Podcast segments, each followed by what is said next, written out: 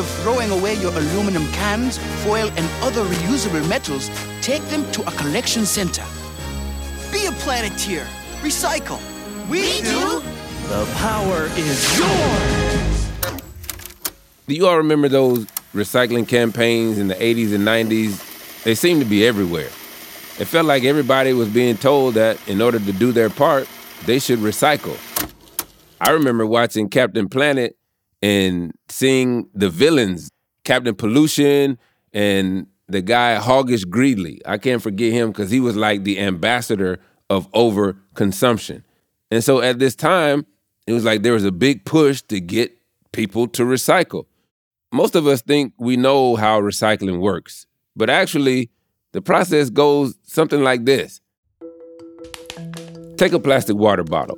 The bottle will likely have a number one printed inside a triangle with three arrows. You might have seen that. Well, that number means it's made of polyethylene terephthalate, I think that's how it's pronounced, or P E T for short. And it's one of the most commonly produced plastics, the easiest kind to recycle. So you toss the bottle into a recycling bin, then it's picked up by a recycling truck. It gets taken to what we call a transfer station or a reload facility. This is Laura Liebrich. She works for Rogue Waste Incorporated, a solid waste and recycling company in Southern Oregon. And then it gets baled and sent to a M R F, a material recovery facility. At the M R F, the bottle is sorted from other material types and put with other plastics. Then those plastics get sorted by their numbers. So you want your number ones distinctly separate from your number twos. And finally, once your number one bottle is with the other number ones, they get ground up and pelletized. Turned into little pellets, that's called flake. And then the flake can be sold as a feedstock to make new plastic products. The flake is bundled and resold to companies that then melt it down to make toys, polyester clothing, and carpets. So, hooray, celebration. The recycling cycle is complete, and it happens that way every time. For every bit of recycling you throw in the bin. Well, not exactly. Turns out, that big push to get every home in America to recycle, well, it was about a lot more than saving the planet. I do believe that there was some monkey business, in my opinion. A big part of the failure has been big brands' willingness to mislead the public about what is garbage and what is recyclable. It should be no surprise that it was about money. I'm Alzo Slade, and from Something Else, this is Cheat, a series that asks the question, is it ever okay to break the rules? This week, why does the nation recycle? And where it actually winds up.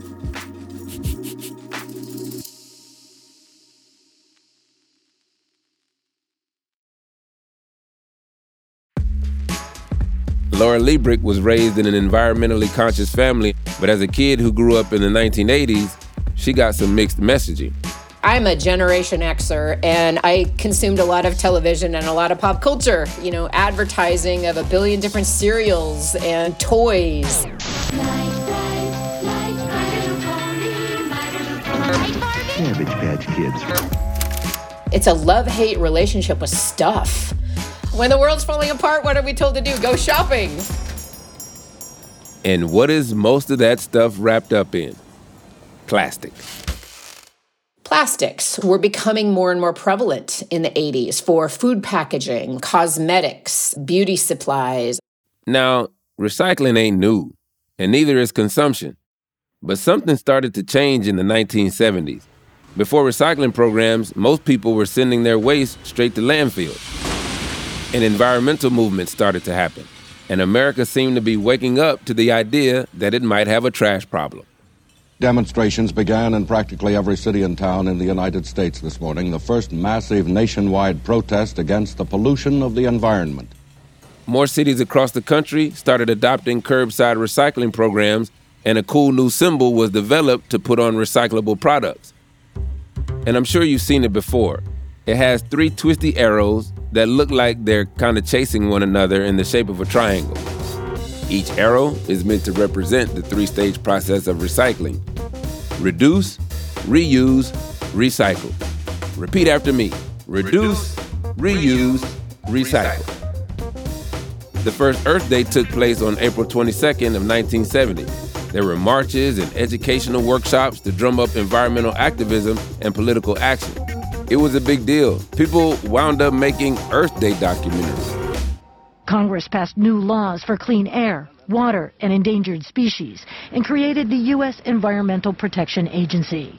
With these new recycling efforts, everyday citizens felt like they could do their part in cleaning up the mess they felt they helped make. It seemed like America was getting more of a handle on its waste issue. But guess what? We were all buying the same amount of stuff. And the landfills, they just kept filling up. And what do you think was still on top of the waste pile? Plastics. A twenty twenty P B S documentary explored how local governments were reacting to the problem, and an idea started to emerge. Get rid of plastics. The City Council of Saint Paul, Minnesota, voted to outlaw the use of polystyrene plastic. In a highly controversial action, one county in New York State has voted to ban all packaging made of two kinds of plastic. And so plastics, because they were growing in the solid waste stream, became a target, first and foremost for regulators. This is Lewis Freeman. In nineteen seventy-nine, he was hired by the Society of Plastics Industry, or S P I, known today as the Plastics Industry Association. For over twenty years, Freeman lobbied for a bunch of companies, including big names in plastic and oil, because you need oil to make plastic. State and local governments began to raise questions over dwindling space for landfills. These governments started considering legislation to ban the use of certain plastics to scale back plastics waste. Plastic and oil companies, they read the writing on the wall. There was a huge problem out there, but these companies, they didn't want to stop making plastics. Of course not. They saw plastics as a necessity to society and crucial to their business. Stopping production, that wasn't an option. And they certainly didn't want anyone telling them what to do. They basically told the government, you know what, step back. We got this. And I'm trying to imagine what that looked like. Maybe it's an episode from Mad Men, but it's in the eighties. A bunch of executive types are gathered in a conference room in Washington. Everybody's dressed in oversized gray suits, mustaches everywhere. A few executives are smoking, inside of course. The seats are leather, the air conditioning is on high, and someone is pacing near the window. He's shouting into this giant cell phone. Advertising, that's what we'll do. We'll advertise our way out of this. Americans need to know. Plastics make it possible. There was an enthusiasm and a belief that if the industry would spend more money telling its story to people, they would better understand the importance and the viability of the industry. Today, Brady Blackwell will come to appreciate a shatter-resistant shampoo bottle. The fact that shampoo bottles made from plastics, when accidentally dropped on the floor, would not break, and that this is a virtue, and it is a virtue. God forbid that we have to go back to glass uh, shampoo bottles. And there were other ads singing the praises of plastics.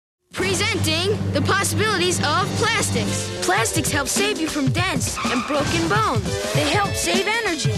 They help save the soda. And those are all legitimate things for the industry to tout and for the public to appreciate. And how much did they think it would cost to tell their story? Five million dollars. They started there, but it ended up costing a whole lot more. These suits, they spent millions of dollars basically telling us that plastic is virtuous. I didn't necessarily personally agree with that logic at the time. It wasn't addressing the problem that people were criticizing you about. I'm not sure I was in a position to say anything to anyone, but uh, nor was I ever asked. This multi-million dollar ad campaign forged on. Freeman sat in on some meetings and caught some ads before they aired on T V. And I can imagine there was a long conference table. The gray suit executives are sitting around it, smoking and drinking black coffee. Then you got the big boxed old school T V that's wheeled in on a cart by the secretary. In between watching the ads, one suit clears his throat and proclaims, "This isn't doing enough. We need to go further. Let's get in on recycling."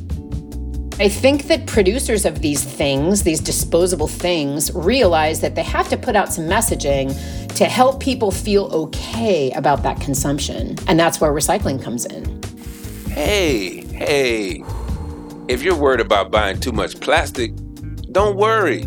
It won't be trash. We'll reuse it. Recycling was a great way to keep making plastic and help the public feel less guilty about buying it. I also wanted to be able to continue consuming. So recycling and the message that all things are recyclable really allows the consumer, allowed me to continue consuming without really thinking too much about depletion of the natural resources that went into making those products. The plastics and oil industry helped fund local recycling programs, bought sorting machines, and built recycling centers. DuPont, the chemical company, makes a lot of plastic. And in the nineteen nineties, they opened a few plastic recycling plants that made plastic bottles into DuPont products. The bottle may look empty, yet it's anything but trash. It's full of potential. And at DuPont, we're making sure that the potential isn't thrown away. DuPont has developed technology that allows us to recycle endlessly. This soda bottle perhaps it will become the shirt that I'm wearing. Or videotape, curtains, films, carpeting, fabric, audio tape. But few of the oil company-led recycling programs made it past the mid-nineties. And the oil companies didn't just proselytize to the environmentalists. Nope. They went after the kids, too. In fact, the Dow Corporation sponsored an hour-long music special that was then sent to schools in order to educate students. They had rock bands.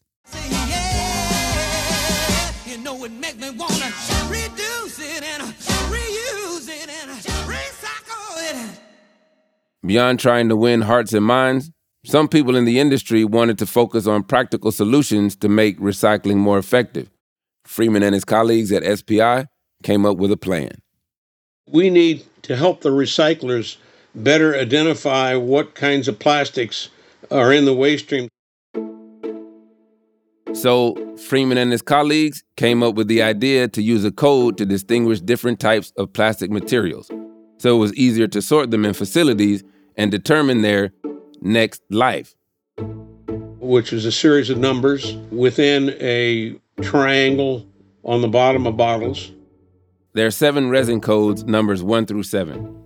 Each number defines the type of plastic used to make the item, and each number is encased in a triangle made up of chasing arrows. Hmm. Does that image sound familiar? Pretty close to the, by then, ubiquitous recycle symbol, right? But here's the thing. The code doesn't mean what you think it does. It was never meant to mean that something was recyclable. And to think that this whole process was to make recycling easier. What the hell? That was never the intended message, but that became the perceived message. And people ran with it. More after the break.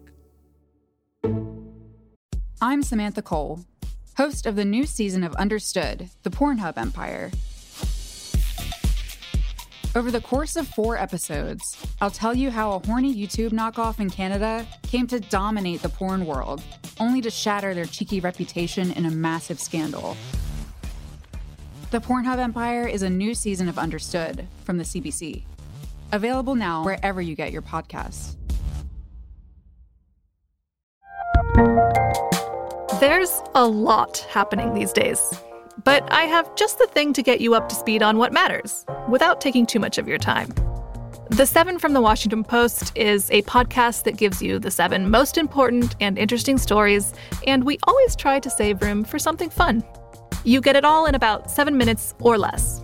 I'm Hannah Jewell. I'll get you caught up with The Seven every weekday. So follow The Seven right now.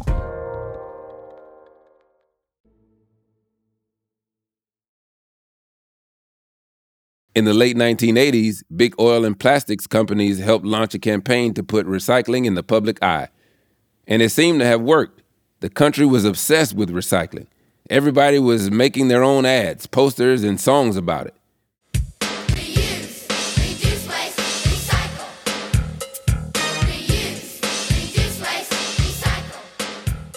But back at the conference room, some of the suits weren't so sure recycling was such a good idea. Were they some skeptical about the viability of recycling? Yes, and for good reason. That reason was money. Look, it costs more to make products out of plastic trash, and sometimes it just doesn't work. It's cheaper and easier to just make new plastic. So the companies didn't actually cut back on making new plastics. Instead, they just talked about how they could do it if we recycled our bottles and takeout containers. And we ate it up. We must reduce all this garbage we're creating. Until we get our very own blue box, I'm organizing recycling in our building. It created this whole new concept known as wish cycling. So what would happen is consumers would buy this stuff. They'd think, okay, I'll use the product and then I can recycle it. This is Laura Liebrich again from Rogue Waste. Americans are still wanting so fervently to believe that recycling is valuable. They want it to actually have positive net value, not only to the environment, but they think that it's worth money. And actually the opposite has proven to be true. I mean, there's nothing wrong with that, right? We want to feel good that we're doing our part, buying recyclable plastic with the eco-friendly symbol. People have good intentions. They think, I'll put this in there and maybe the recycling fairy will take it away and somebody will reuse it. But surprise, that fairy ain't flying. The Environmental Protection Agency has said that roughly nine percent of plastic in the United States gets recycled each year. But what does that actually mean? No one we talked to really understood how they got to that figure. And what about the other ninety-one percent? What happens to that plastic? Well, it's nothing good, I'll tell you that. After the break, find out where your so-called recycling is actually going.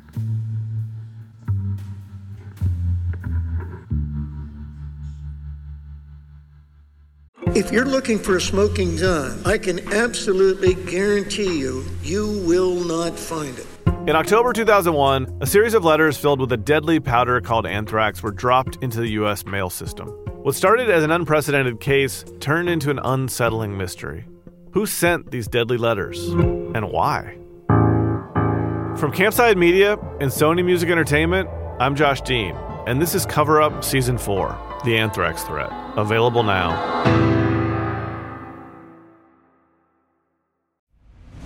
I'm Nick Friedman.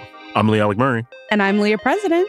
And this is Crunchyroll Presents The Anime Effect. We're a new show breaking down the anime and pop culture news you care about each and every week.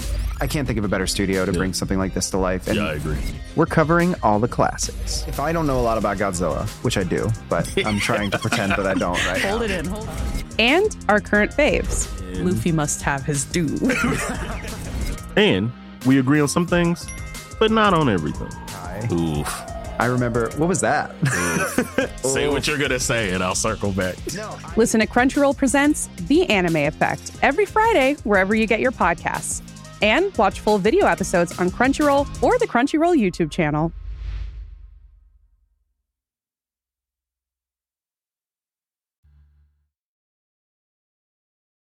It's twenty seventeen, and Donald Trump is sworn in as President of the United States. The Mueller investigation is underway, and the hashtag Me Too movement takes the national stage, taking down some powerful men in the process. When in the middle of an already bewildering year, America gets some more shocking news. Cities across the country are facing a slow-moving recycling crisis. This comes after China stopped accepting the bulk of American recycling. Wait, what?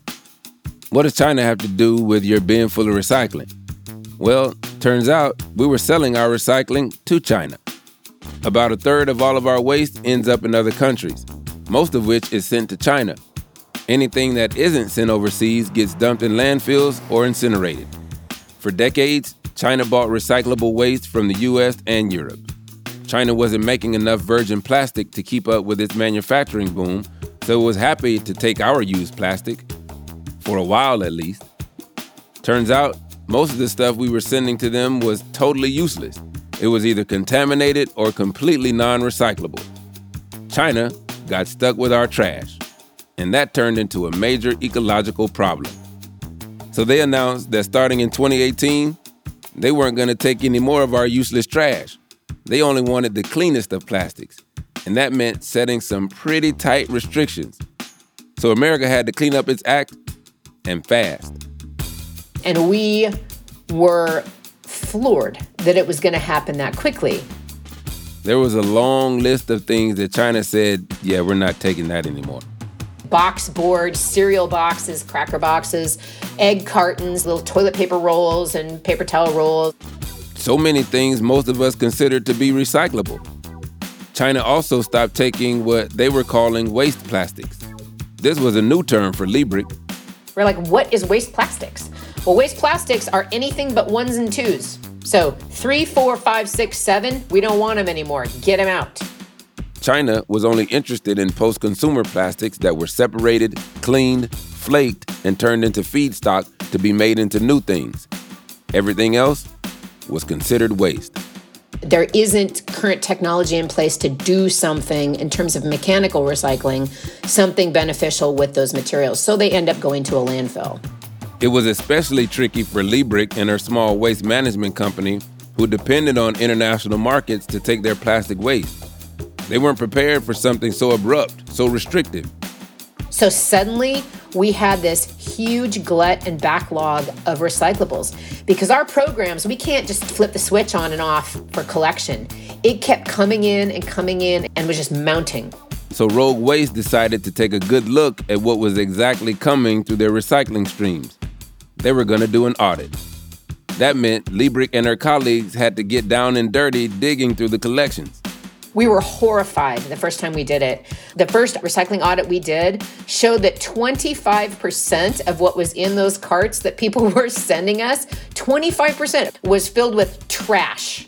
Stuff that could never in a million years be mistaken for something recyclable. Liebrich found all kinds of things. I found four different kinds of feces in one load. Yes, two of them are human. twenty-five percent was just plain junk. The other twenty-two percent of it was stuff China was no longer going to accept. Liebrich and her team recognized that nearly half of their recycling haul was actually non-recyclable waste. This is stuff that used to be sent to international markets with the idea that it would be used. So we were trucking garbage unnecessarily three hundred miles away. Half of our truckloads of recyclables were garbage. Up until this moment, Liebrich really had bought into the idea that the stuff we were sending China would get recycled. It's an amazing feat in this country in particular, the way we have managed to handle the outthrows of our society in a way that for the most part protects the public from really ever having to see it, smell it, or deal with it again. That's done us a disservice, I will say. People are out of touch with their garbage. We're out of touch with where our food comes from, and we're out of touch with what happens with our waste. Mm, she might be onto something there. Because when I put trash in the trash can, I forget about it. And when I put something in the recycling bin, I'd like to think it's recycled, but I also forget about that. Liebrich and Rogue Waste, they recognized this and also recognized that they needed to make some radical changes to their current recycling collection system. And that meant telling their customers what was up. We were lying to the public unwittingly. Somebody had to start telling the truth about what was happening in recycling. Recycling, it's an expensive proposition. And it costs a lot of money because it is very labor intensive to remove that garbage from the recycling.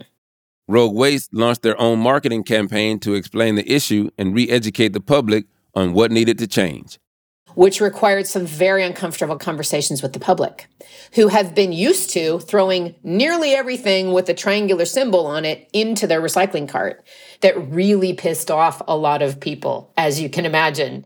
But with time and some recalibrating, Liebrich saw improvements. After the audits, after being upfront with their customers, Rogue Waste was able to clean up enough material that they found domestic markets willing to take the stuff China wouldn't. Within a year and a half, we got ourselves down to the point where we had under ten percent total contamination in our recycling.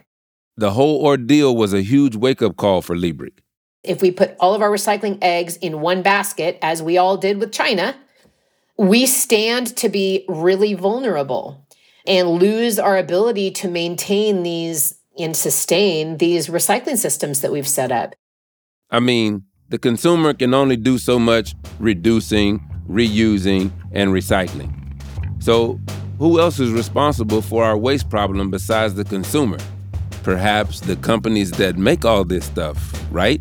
Some people think it's about time we hold big plastics and oil accountable for the mess they put us in.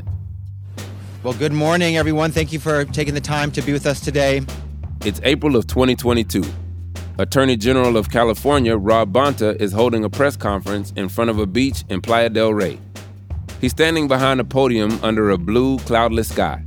Standing alongside him are members from the California Department of Justice. They're all dressed in blue and gray. They all look somber. Bonta talks about the coastlines, oceans, and mountains as California's crown jewels. But this beauty and the health of our communities is under attack, gravely threatened by pollution and climate change, fueled by the fossil fuel industry, including big oil's production of plastics.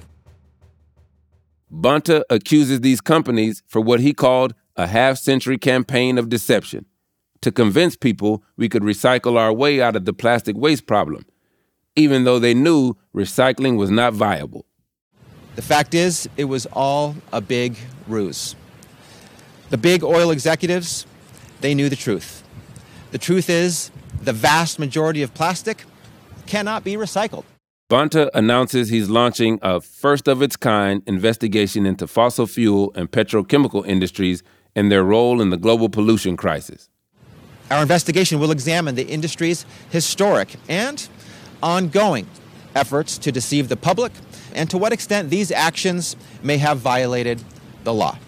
Lou Freeman doesn't believe that the push to recycle was some conspiracy, but he does think the plastics industry did not do enough to respond to concerns. The problem, I think now everyone should agree, is not just communications, it's the fact that plastics is ending up in places in nature that it shouldn't be. What do you do about that? And who's responsible for doing it? The industry's got to take, it, it has been addressing it, but it hasn't done enough soon enough, and now the problem is worse than it was thirty years ago. They're doing the same thing in responding to the issue that they did thirty years ago. I think they need to revisit their approach. Remember the seven-number resin identification code that Freeman and his colleagues came up with?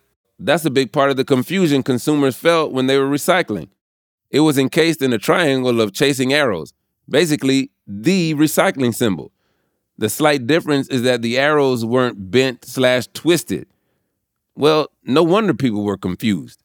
I will say that over the last two and a half decades, the biggest source of confusion for people who really truly want to do the right thing and recycle, they claim to be completely frustrated by the misleading, in many cases, labeling on products.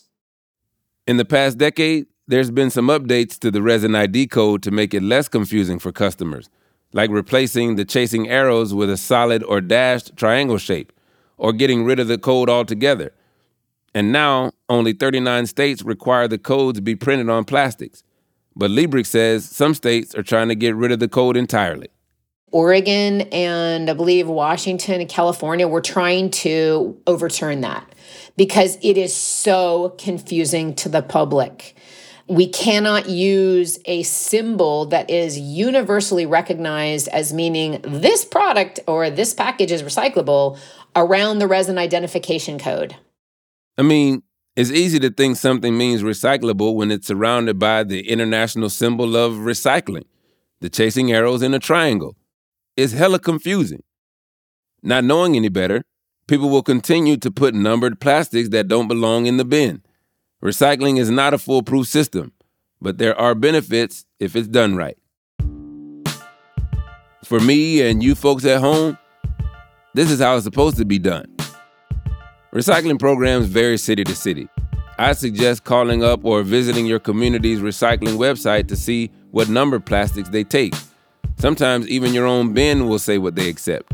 Typically, plastics numbered one, two, and five are accepted. But again, you need to check it because it could be different where you live. After you use your plastic item, you know, just give it a good rinse and let it dry out. Like, nobody wants your takeout container with your crusty rice from two a.m. And put caps back on the empty water, soda, shampoo, and dressing bottles. Keep food and liquids out of your recycling bin and keep your items loose. Please don't bag your recyclables. Plastic bags are hard to recycle and can get caught in recycling equipment. Lastly, reduce and reuse as much as you can. You can't go wrong there.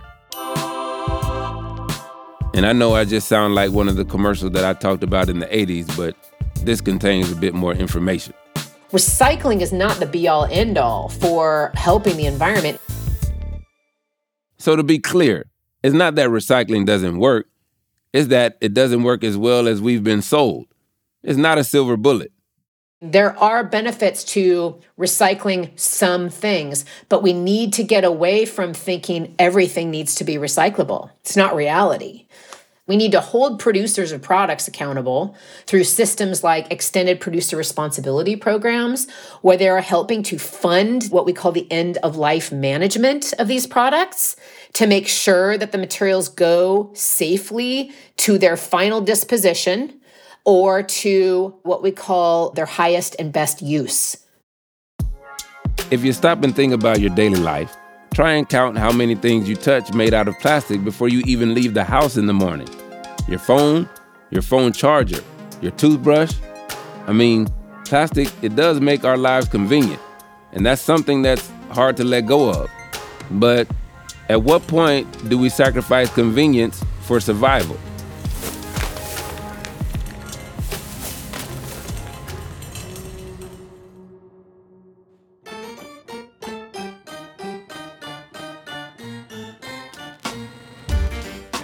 Hey folks, thanks for listening. Just a reminder to follow Cheat wherever you get it. And please do leave a rating and a review if you like what we're doing. It helps other people discover the show.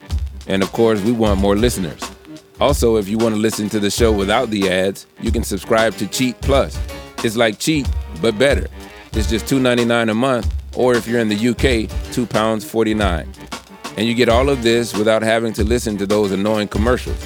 Just go to Apple Podcasts and hit subscribe instead of follow. You can try it for free now. Next time on Cheat. The D O J regulations say that a business can only ask a person who has an animal, are you disabled? And what does your animal do for you? If you ask more questions than that, then according to the Department of Justice, you have violated the Americans with Disabilities Act. That leaves lots of room for people to cheat. Cheat is presented by me, Alzo Slade. This episode was produced by Casey Georgie. The executive producers are Lizzie Jacobs and Tom Koenig.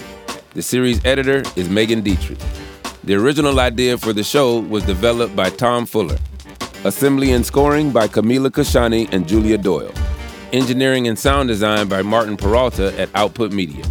Our production coordinators are Jennifer Mistry and Iker Egbatola.